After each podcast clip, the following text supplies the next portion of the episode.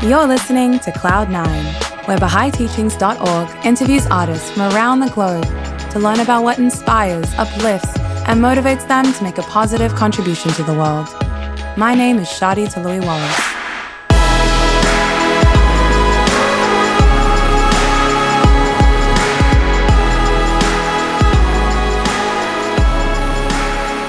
Welcome to another episode of Cloud9.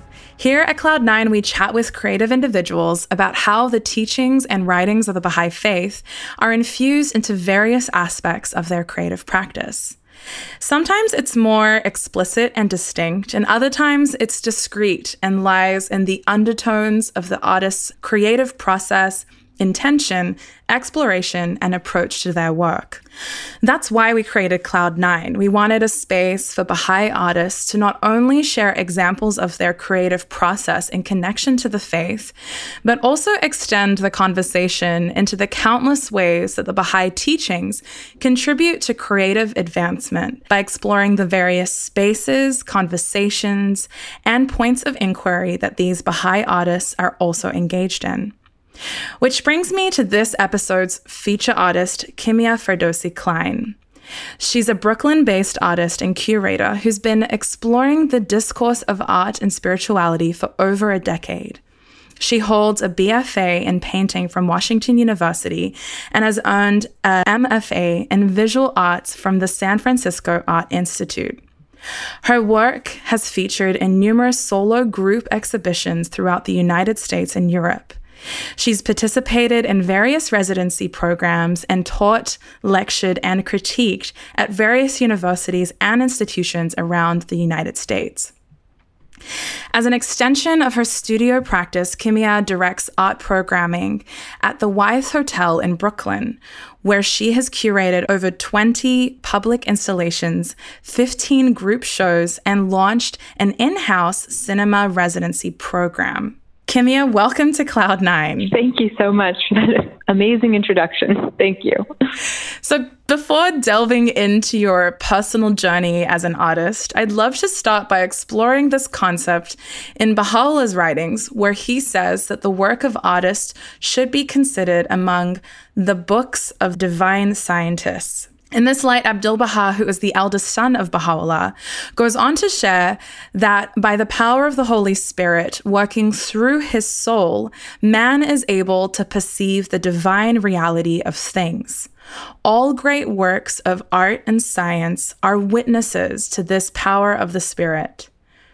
In your own experience, Kimia, how have you seen craftsmanship, creativity, or artistry connect us to the power of the spirit and advance our understanding of divine reality and the spiritual world? I, I think I just want to begin by addressing this notion um, of the artist as the scientist, because I think that so often people separate arts and sciences. Um, and sciences are kind of elevated in the way that we uh, think about um, intellectual disciplines and subjects that we teach children. And arts are kind of um, thought of as something that we do. It's kind of extra, but you know, it's oftentimes the first thing to get cut from public schools in, in the U.S. and elsewhere. Um, and I think that by really regarding the arts as in, to be something that is as important as science, it changes the way that people regard it, and it changes the um, the the position that people give it in, in terms of the totem pole of um, of the disciplines that are out there. So anytime mm. anytime I'm showing up in studio, I kind of think about um, I think about this concept, and I think that scientists what they're basically doing is in, in a very simplified form, they're investigating the physical world. They're understanding, you know, they're coming to understanding like the laws of gravity, the laws of physics, um, why things fall off a couch, how we get airplanes to fly, how we get rockets into space.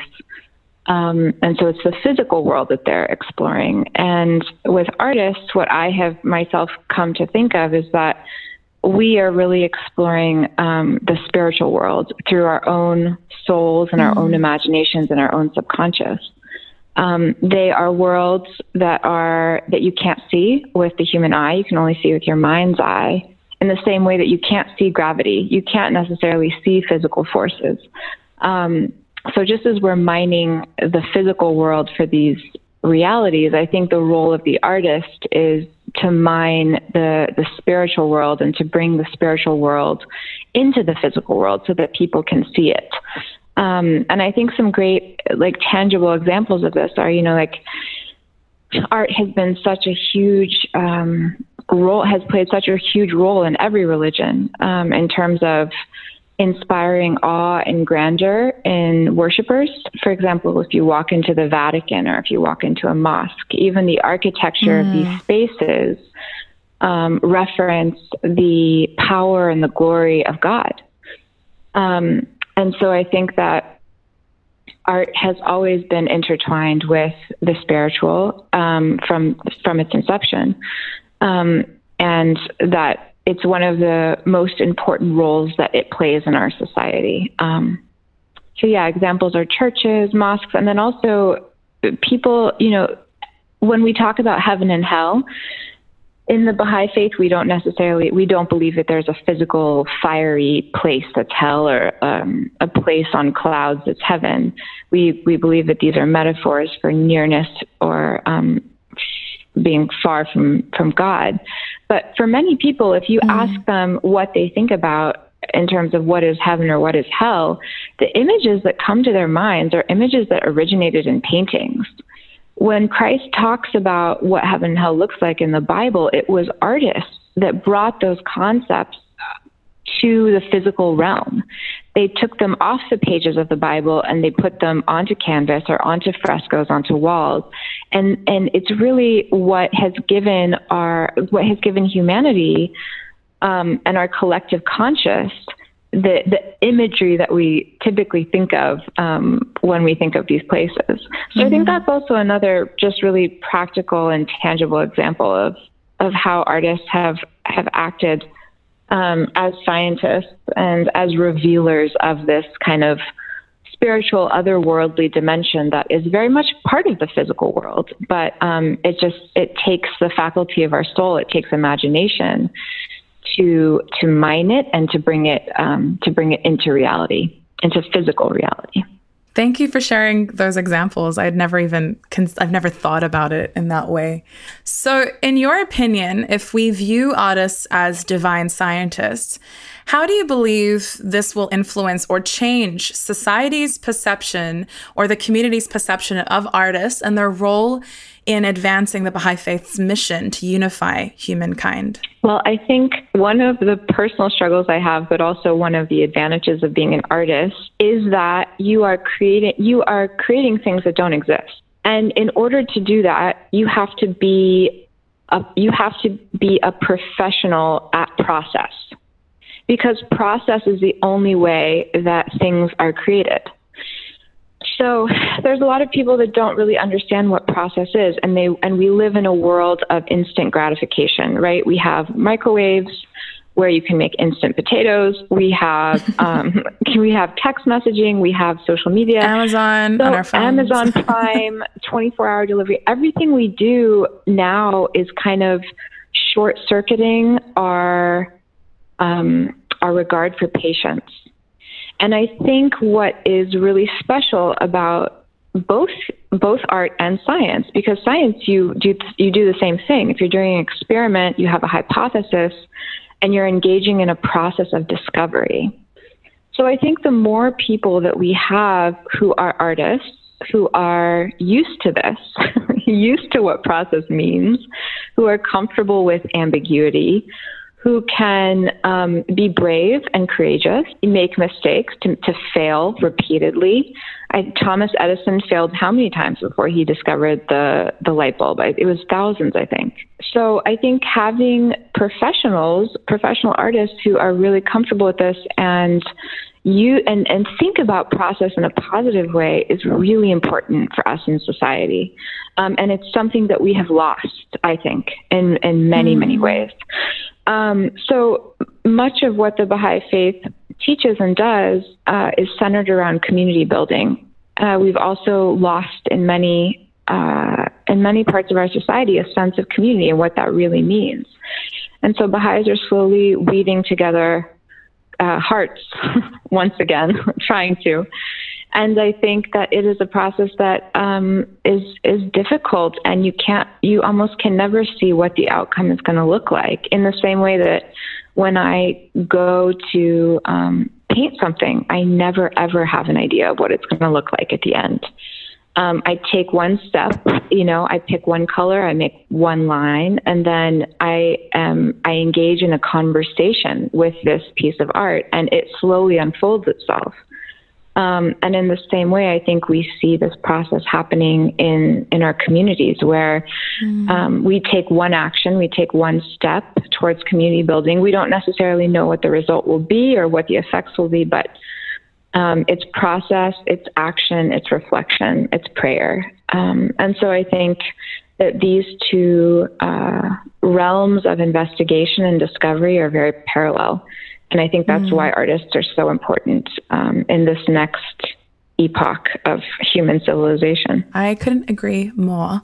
uh, Baha'u'llah writes that it has been revealed and is now repeated that the true worth of artists and craftsmen should be appreciated, for they advance the affairs of mankind. In your opinion, what are some small steps that you believe anyone in society can make no matter what their role is, to show their appreciation to the arts and elevate the rank and station of artists so that they can advance the affairs of mankind? Oh, that's such a great question. Um, the first thing that comes to mind is that you can buy art from local artists wherever you are. You know, what artists need more often than not are people to support them financially because, you know, that's what we, that's our livelihood. So wherever you're living, um, there will be local artists, artisans, craftsmen, and instead of buying your plates from Target, you can find a local potter. Instead of buying art for your walls from Walmart, you can um, find a local painter, and maybe if you can't afford the original, they can make a print of their work that you can then have framed. So I think there's so many, in wherever you are, there's so many options for buying artists and supporting local craftsmen um, from a monetary standpoint, um, which I think should not be minimized. It's very, I think it's really important to do that. Um, something else that people can do is to attend uh, museums, like attend, go to shows, to, to if there's plays or or musicals, maybe community theater. Maybe you live in a city where there's like professional ones, or you can go to museums. Again, art only works, well, not only, but art primarily works when all of humanity engages with it. So maybe there's a few people who are being shown in a museum. Maybe it's not everyone who's showing in a museum, but everyone can um, can appreciate what's there and can gain insights and knowledge by by um, exposing themselves to this art. Um, and then the third thing I think would be is if you are um, if you are near or around children or school kids, to really encourage um, the artistic interest of these children um, or you know or youth. I've had so many parents come to me and say, "Oh, my my son or my daughter loves to draw, but I've done everything to discourage it because I really don't want them to be an artist."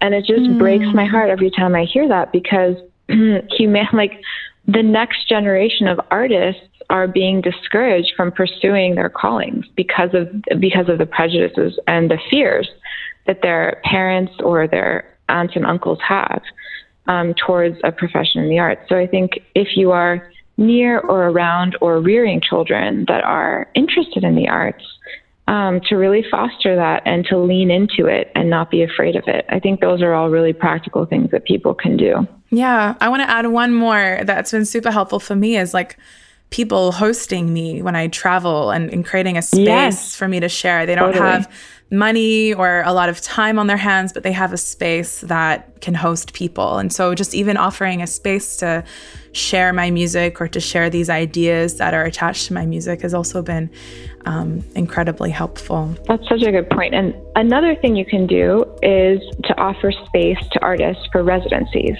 Um, there are a number of people in New York who have second homes, whether it be upstate uh, New York or in, in the Hamptons. And what they've done is they've converted one room or they've con- converted like a small side home to be a space where artists can escape the city and be in nature and just write or create or paint for a week free of cost.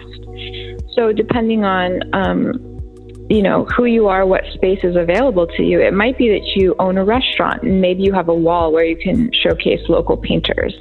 Or, you know, in my mm-hmm. case, I started working at a hotel and it was the owners of the hotel that said, you know, we should fill every single room of this hotel with original art. So, whatever space you find yourself in, you can think creatively in terms of using it to support and showcase artists.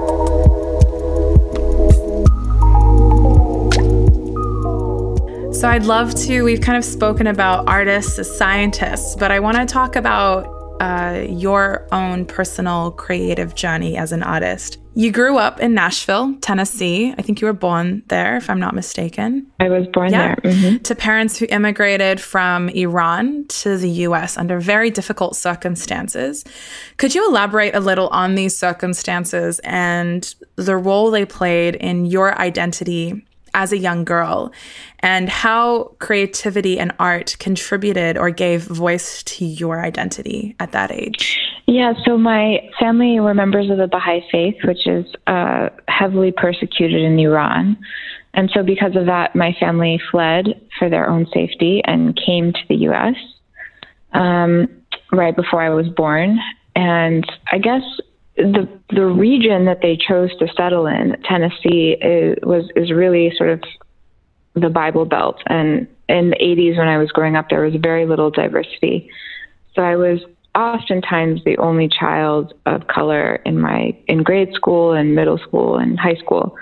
Um, and it's it's such a predominantly Christian society that if you are not if you're not a member of the right church, then certain families won't let you play with their children. So I had a lot of friends who broke up with me because I wasn't in their Bible study. We would have neighbors who would come knock on our doors sobbing because we weren't Christian mm. and they didn't want us going to hell. So it was a really sort of extreme society to grow up in as an immigrant. I think if we if my family had moved to a more metropolitan area, I wouldn't have felt so much like a outsider um, or a black sheep. But I was really my entire life made to feel like an outsider And what was my own, what is my home because I was born there. Mm. Um, and so I think that dissonance between being, you know, speaking fluent English and being born in America, but people always questioning, like, why are you here? Why do you look different?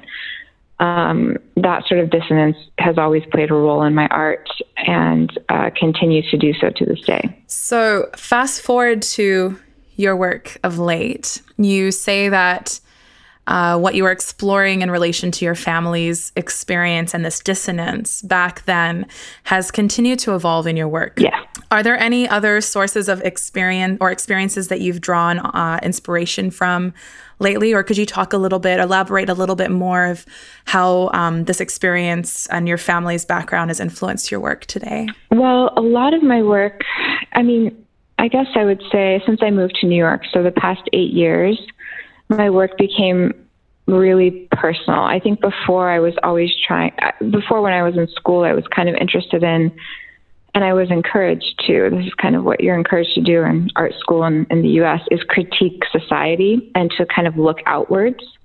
But for some reason, after I moved to New York, I just became really interested in looking inwards. And so I started a whole series where I was exploring um, the landscape of Iran because it's a landscape that I've never been able to see because of the circumstances that my family fled Iran under. I've never been able to go back.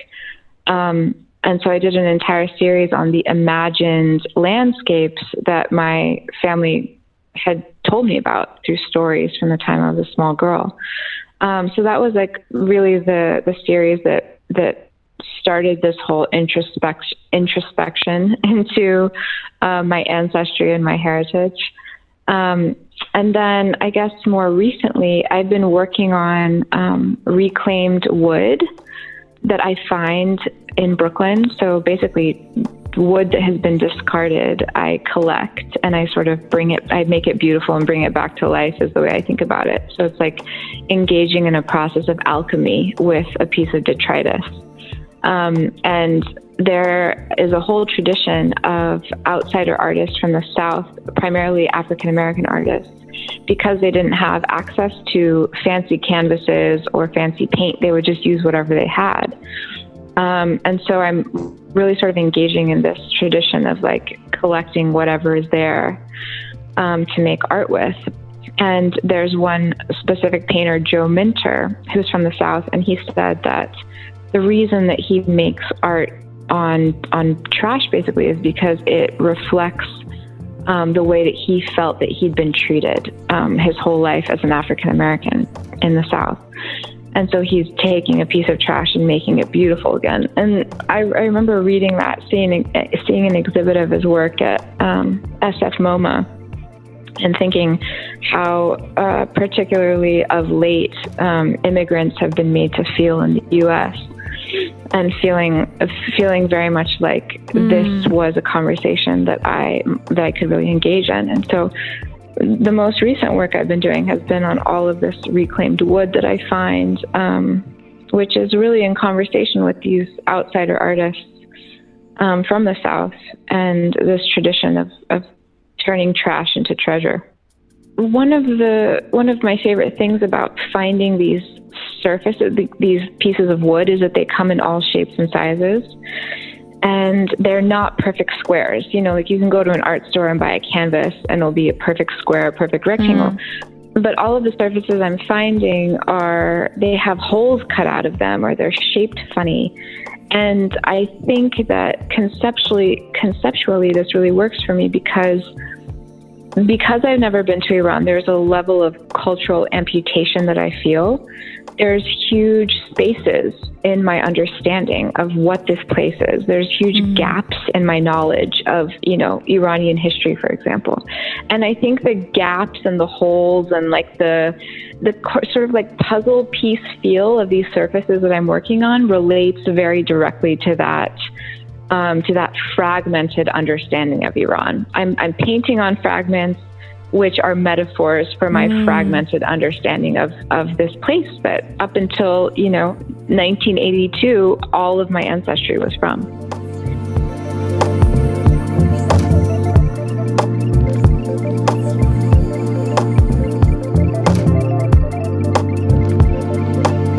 So I want to kind of tack this on because it's very mm-hmm. relevant to what we were just talking about in regards to the mediums that you use.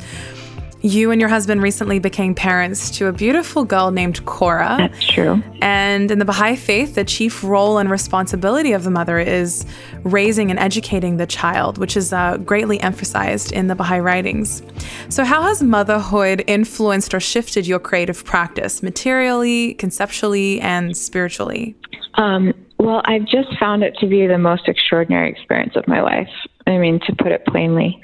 Um, and there's there's not enough superlatives to sort of describe describe all of the emotions and all, all of the feelings and all of the insanity that goes into be, to bringing a person into the world. Um, but I will say that the process of being pregnant, going through pregnancy and birth, really sort of, I mean, it changed my practice just from a very practical standpoint because I couldn't use oil paint because of its toxicity.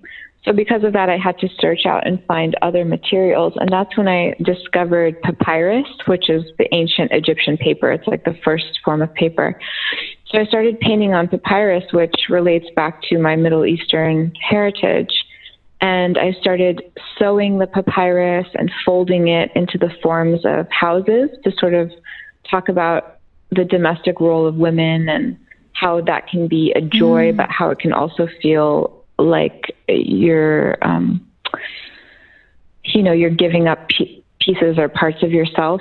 You're being bound into a role that maybe you didn't sign up for. Um, so that struggle, that in between.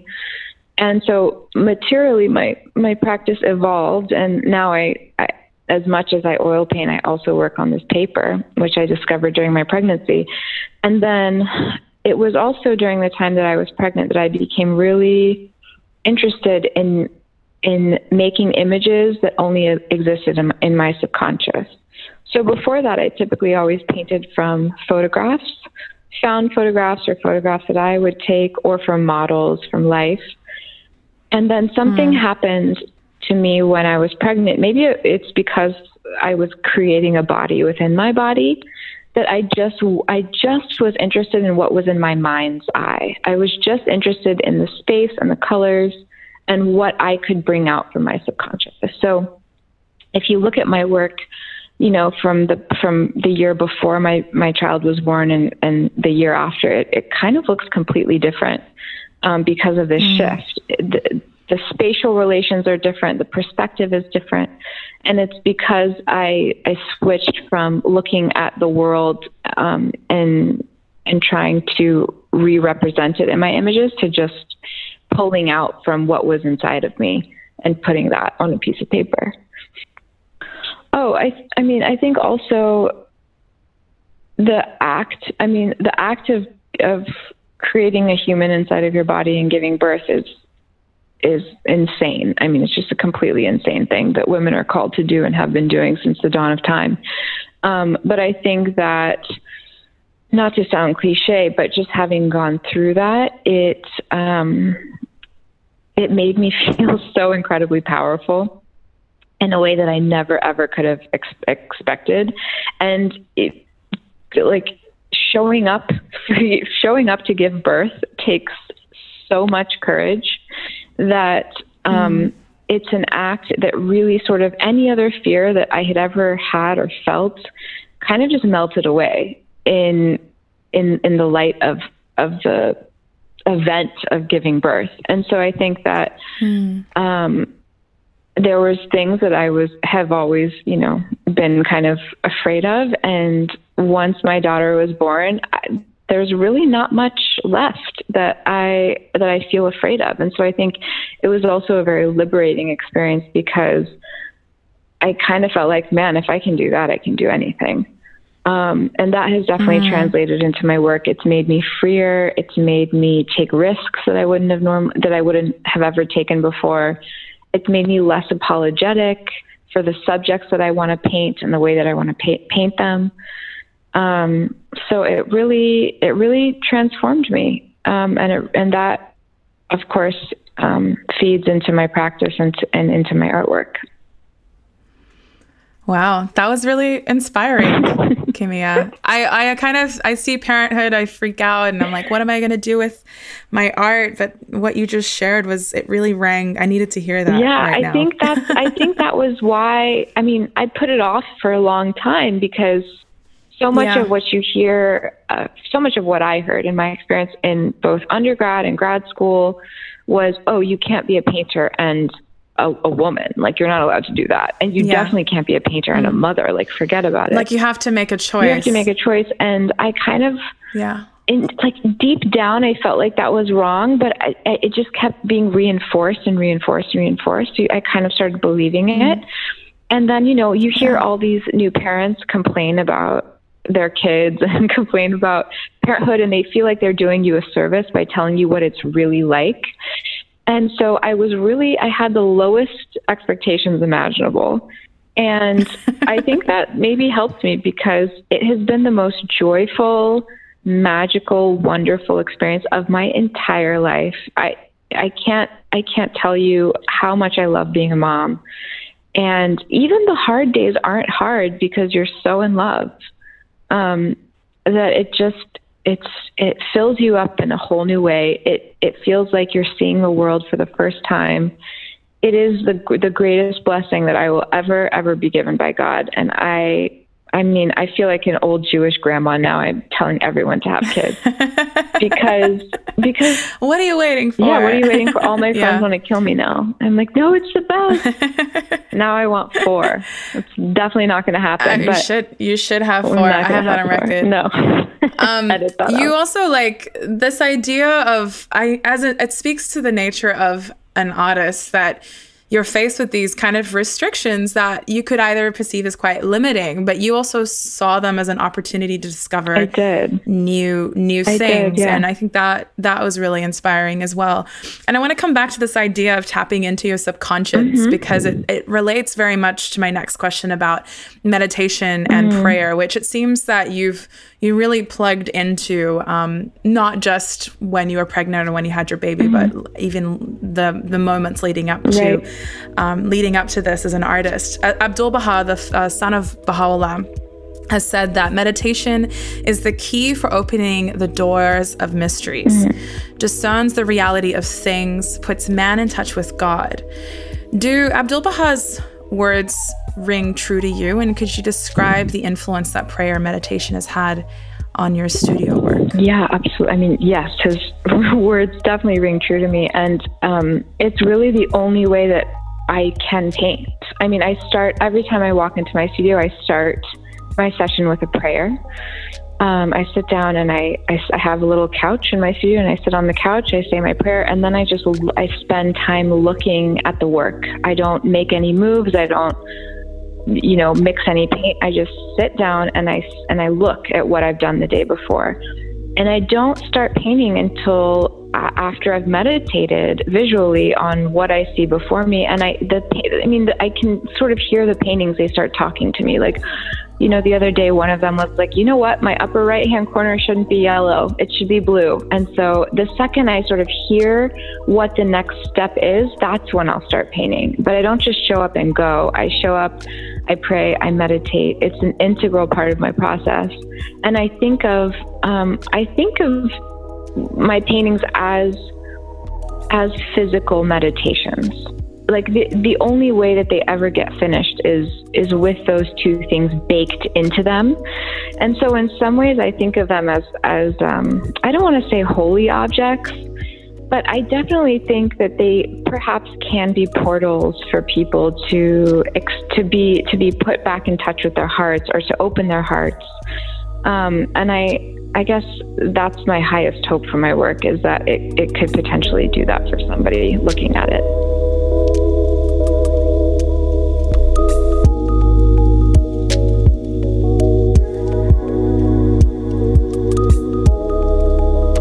You've described your role as director of art programming at the Wythe Hotel as an extension of your studio practice. Mm-hmm. Could you firstly walk us through how you became a curator yes. and what those steps looked like for you?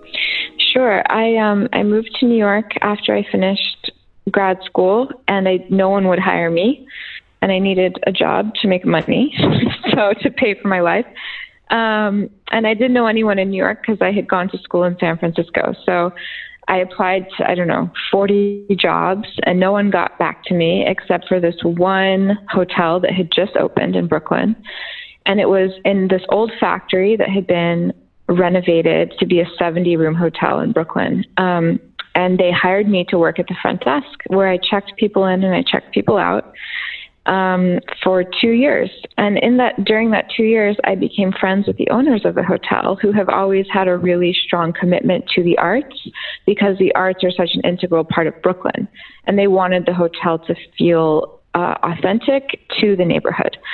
So after about two years of, of working there, they knew I was an artist. They knew I was having shows and connected to the art community. And so the owners sat me down over lunch and said, um, we are financially in a position where we can start buying artwork for the hotel, and we think it's a program that should belong to you. How do you feel about that? and I obviously was very excited.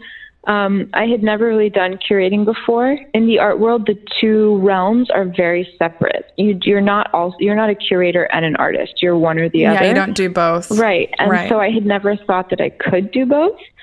Um, but it turns out you actually can, and it's becoming more and more popular. Um, what skills translate from being an artist to being a curator, in your opinion? I think, um, well, you know, having a, a, a, basic knowledge, or actually like a pretty extensive knowledge of materials, of what a mature artwork looks like versus um, someone who's like just begun. Um, mm. Having you know having a good eye is is really important, and that's something that develops over years but then also coming up with ideas for shows like when you pair two artists together or you, when you pair 15 artists together a new conversation you have the potential of, of beginning a new conversation amongst the pieces so it's different than mm. if you have a mm. solo show just with one artist who's working you know around one subject versus if you bring in 10 or 15 artists and then all of a sudden their work is all in conversation with each other it's all of these different textures right. and patterns and colors and so, in the same way that I would visually organize one single painting, I kind of think about that in terms of organizing an exhibition. A recent survey of permanent collections in 18 of the United States' most prominent art museums showed that out of over 10,000 artists, 87% were male and yep. 85% identified as European or Caucasian or white. As a female and a person of ethnic and religious minority, do you feel that these statistics are also reflected in the field of art curation? And do you do you see yourself as a minority in your work as a curator? Uh, yeah, definitely. I think I think more and more women and women of color are are becoming curators, but traditionally it has always been a role dominated by Caucasian men. Um, recently I was uh, I was approached by a European man who, who's actually from Europe, and he had created this book of quote studio visits with Brooklyn-based artists, and he wanted me to purchase copies for the hotel and to have a copy in every room. So I said I would love to see the book. Can you please send it to me? So he gets me a copy of the book. There's 55 artists included and as I was turning the pages, I noticed that not there was out of the 55, two of them were women, and none of them were. There was not a single minority anywhere in the book, male or female. So I wrote this mm. gentleman back and I said, um, "Thank you so much for this book. This is an amazing project that you have taken on, but I don't really see this as a reflection of Brooklyn artists at all, because." the majority of, of the people you have represented are Caucasian, and there's only two women in the book. And he wrote me back basically a one line email, and he said, actually, there's three women in the book. And and that was, you know, that was like the end of our conversation. But I think for many people, it's still it's still what is expected and what they're comfortable with is this sort of Caucasian male perspective because it's thought of as neutral.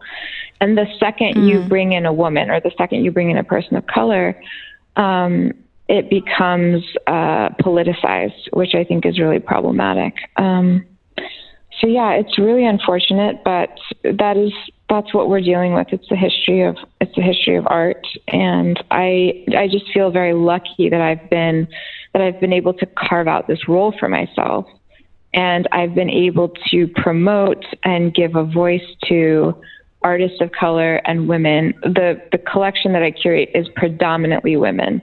Um, the it's over fifty percent.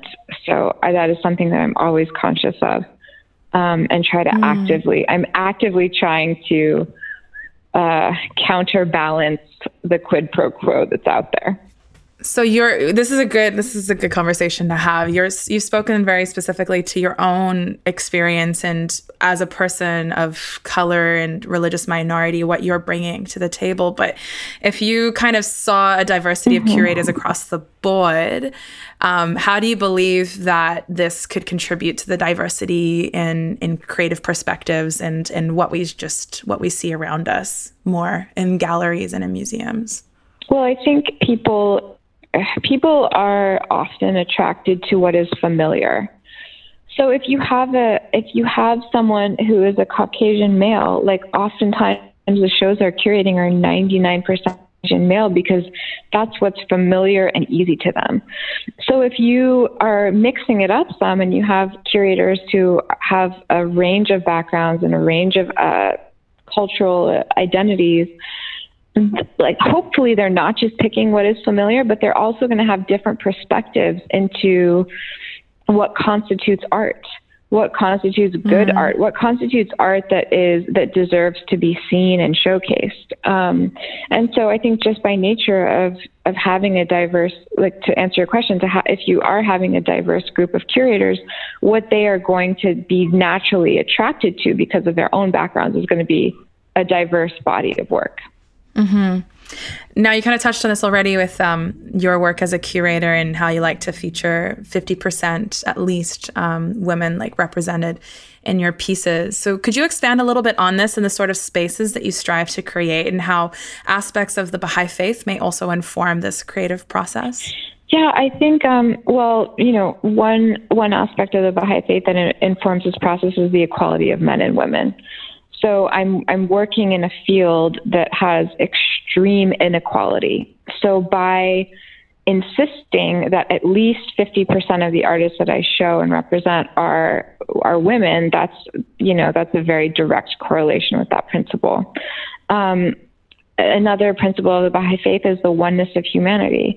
So I really strive to also showcase and include artists of color, indigenous artists, artists who perhaps have not gone through traditional academic training, um, championing outsider artists and art- artists with disabilities is something else that I'm also very passionate about. And that also is related to um, the Baha'i concept of the oneness of humanity and really bringing that to the forefront. I think also um, this idea of creating community and collective spaces is something I think about. One of the programs I have initiated at the hotel is a monthly drawing figure drawing night where we have we have models available and refreshments available and it's open to the entire community. You don't have to pay, it's free admission. You just come and you draw.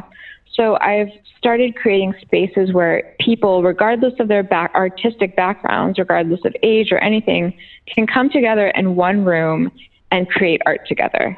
And I think that this is a really important um, this is a really important event because it's just it's it's so beautiful to see people from all different backgrounds coming together with one common purpose, and that purpose being to create beauty. Um, and I think that is also 100% inspired by the Baha'i teachings. Mm. Those are some great examples, I think, for our listeners as well of of various spaces if they're inclined to create them. They're really good examples. Definitely. Yeah.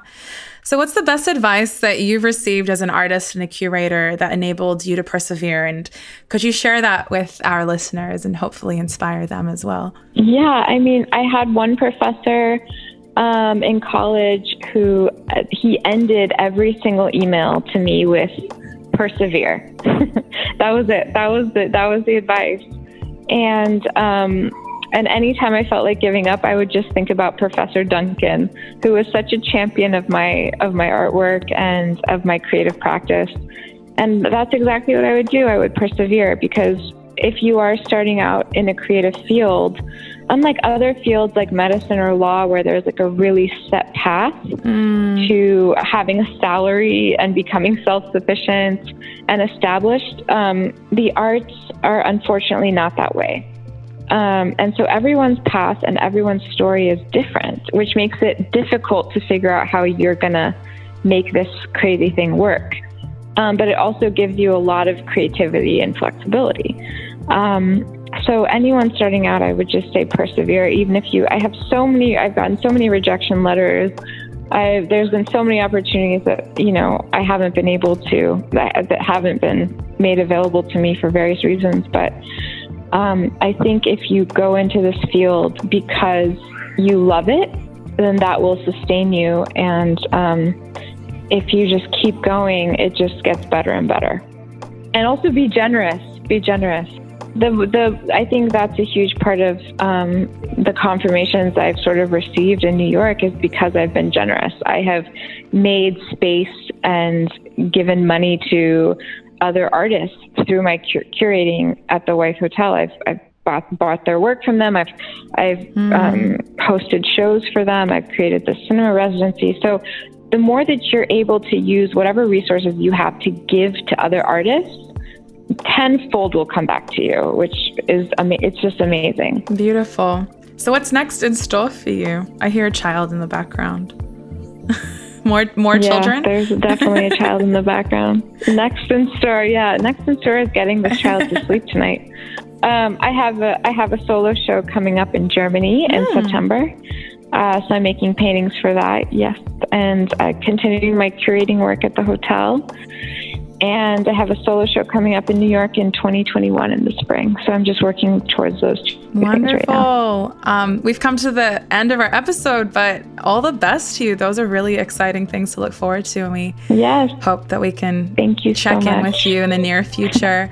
Um, I want to thank you and, and Thank you. Professor Duncan Yeah. um, for for all of the encouragement that he offered you and all of the encouragement that you've offered our listeners and me personally as a friend um, to, to persevere and to, to keep creating and to be generous.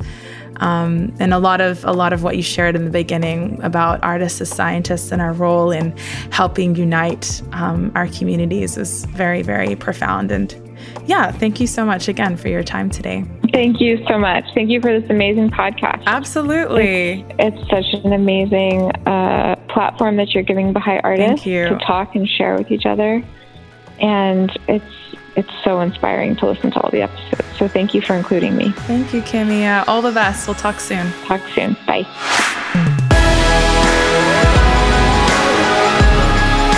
Thanks so much for listening to Cloud9. I hope you enjoyed this episode. Feel free to check out BahaiTeachings.org, where you can find more Baha'i inspired podcasts, videos, and articles.